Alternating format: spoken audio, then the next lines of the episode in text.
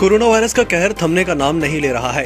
भारत के साथ साथ दुनिया भर के देश इस संक्रमण से अब भी जूझ रहे हैं। वहीं चीन में एक बार फिर कोरोना वायरस का संक्रमण बढ़ने लगा है।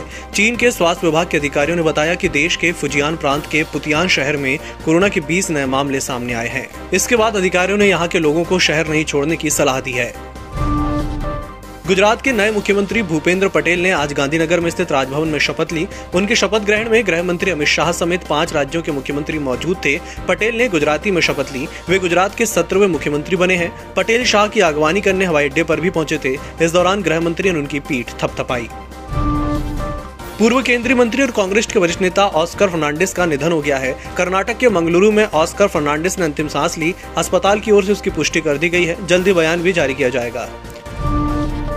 पेगासस जासूसी कांड पर सोमवार को केंद्र सरकार ने सुप्रीम कोर्ट में जवाब दाखिल करने से मना कर दिया। सरकार के इस जवाब से नाराज़ सुप्रीम कोर्ट ने कहा कि हमने पिछली सुनवाई में सरकार को हलफनामा दाखिल करने का मौका दिया था, पर अब क्या कर सकते हैं, आदेश देना ही होगा। सुप्रीम कोर्ट ने कहा कि पत्रकारों और नामी लोगों ने जासूसी की शिकायत की है और ये गंभीर मामला है। अफ़गानिस्तान के शिक्षा मंत्रालय ने ऐलान किया है कि देश में हायर एजुकेशन का सिलेबस बदला जाएगा। ऐसे सब्जेक्ट्स जो शरिया कानून के खिलाफ होंगे, उन्हें हटा दिया जाएगा।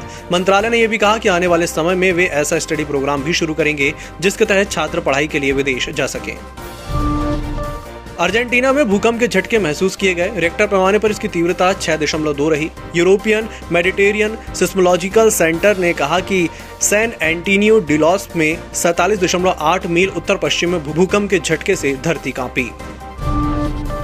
जम्मू कश्मीर में श्रीनगर के बेमिना में पुलिस पब्लिक स्कूल के पास इस संदिग्ध बैग मिला। सीआरपीएफ टीम ने सड़क के डिवाइडर पर रखे एक सैंड बैग से छह चीनी हथगोले बरामद किए। हाईवे पर काफ़ी भीड़ होने के कारण हथगोले मौके पर नष्ट नहीं किए गए। इन्हें पुलिस को सौंप दिया गया। हिमाचल प्रदेश के शिमला में महली शोघी बाईपास रोड पर लैंडस्लाइड के कारण गाड़ियों की आवाजाही के लिए बंद कर दिया गया है। स्टेट डिजास्टर मैनेजमेंट अथॉरिटी के पास उपलब्ध आंकड़ों के अनुसार राज्य में भूस्खलन के कारण करीब 22 सड़कें और तीन नेशनल हाईवे बाधित हुए हैं। अमेरिका के अटलांटा इलाके में रविवार को अपार्टमेंट हुए धमाके में चार लोग घायल हो गए हैं। धमाके की वजह से इमारत के कई फ्लोर ध्वस्त हो गए। उत्तर कोरिया ने एक नई लंबी दूरी की क्रूज मिसाइल का सफल परीक्षण किया है। मिसाइलों ने रविवार को टेस्ट के दौरान लक्ष्य को भेजने से पहले 1500 किलोमीटर की उड़ान भरी। टी ट्वेंटी वर्ल्ड कप के बाद विराट कोहली ही लिमिटेड ओवर के कैप्टन रहेंगे। भारतीय क्रिकेट कंट्रोल बोर्ड ने टी ट्वेंटी वर्ल्ड कप के बाद विराट के लिमिटेड ओवर की कप्तानी छोड़ने की खबर से इनकार कर दिया है।